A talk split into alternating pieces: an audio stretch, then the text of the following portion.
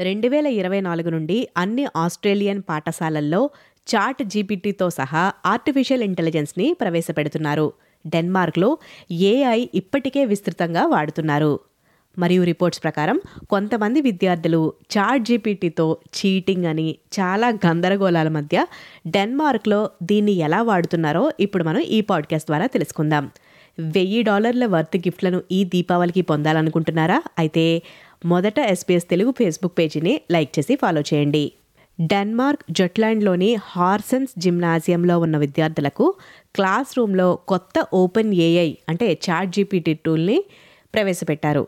Just గత నవంబర్లో ప్రారంభించిన చాట్ జీపీటీతో సహా ఏఐ రూపొందించిన చాట్ బాట్లకు వాళ్ళ క్లాస్మేట్స్ ఏమీ పెద్దగా కొత్త కాదని పదిహేడేళ్ళ విద్యార్థి జేకబ్ యుడే డిడేరికిసెన్ చెప్పారు As soon as it came out, uh, I, people were talking about it and you know talking about how they could use it and things, and they used it almost almost day one. కానీ ఇంకా దాని గురించి తెలియలేని విషయాలు చాలా ఉన్నాయని చెప్పుకొచ్చాడు స్కూల్లో ఉన్న ఇంగ్లీష్ టీచర్ మెటే మొగలాడ్ పెడర్సన్ మాట్లాడుతూ జస్ట్ కొన్ని వారాల్లోనే ఏఐ క్రియేట్ చేసిన టెక్స్ట్ తన డెస్క్ పైకి వచ్చిందని తెలిపారు Well, it hit the Danish news uh, cycle around the 1st of December last year, and it was two or three weeks later that uh, the first essay, which was uh, ChatGPT generated, arrived on my desk.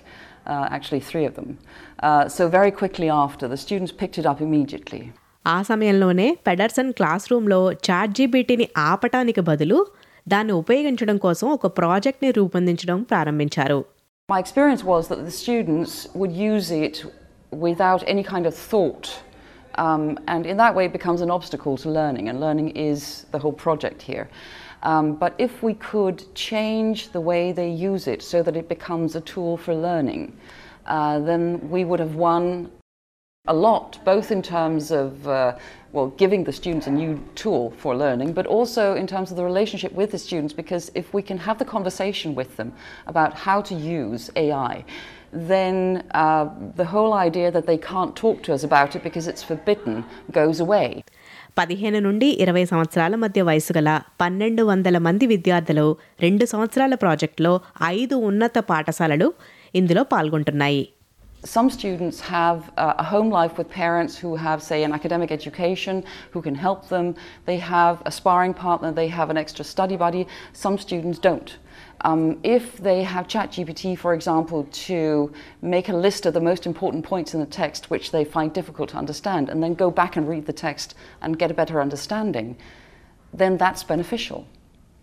Um, and the whole idea of sort of scrapping everything to do with uh, computers is, to my mind unrealistic కానీ చాలామంది ఇతర educators opposite route తీసుకున్నారు. Chat జీపీటీని తెలియకుండా కొన్ని ప్రశ్నలను అసైన్మెంట్స్ని design చేయడం కొంతమంది ట్యూటర్స్ అయితే డిజిటల్ పరీక్షల కన్నా పేపర్ పరీక్షలు అయితే బెటర్ అని సజెస్ట్ చేయడం కొంతమంది ప్రొఫెసర్స్ విద్యార్థులు ఎలా దీన్ని అసైన్మెంట్స్ని రాశారో అని ప్రూవ్ చేసుకోవడానికి వాళ్ళ లాజికల్ థింకింగ్ థాట్ ప్రాసెస్ మీద క్వశ్చన్స్ చేయటం డ్రాఫ్ట్స్ని చూపించమండం వాళ్ళ హిస్టరీ ఎలా బ్రౌజ్ చేసి రెఫరెన్సెస్ని చూసుకున్నారో అడగడం ఇవన్నీ వాళ్ళు చేస్తున్నారు. కొంతమంది విద్యార్థులు ఎప్పుడూ ఏదో విధంగా చీట్ చేసేవారికైతే ఇది ఒక లేటెస్ట్ ఆప్షన్ మాత్రమే అని చెబుతున్నారు.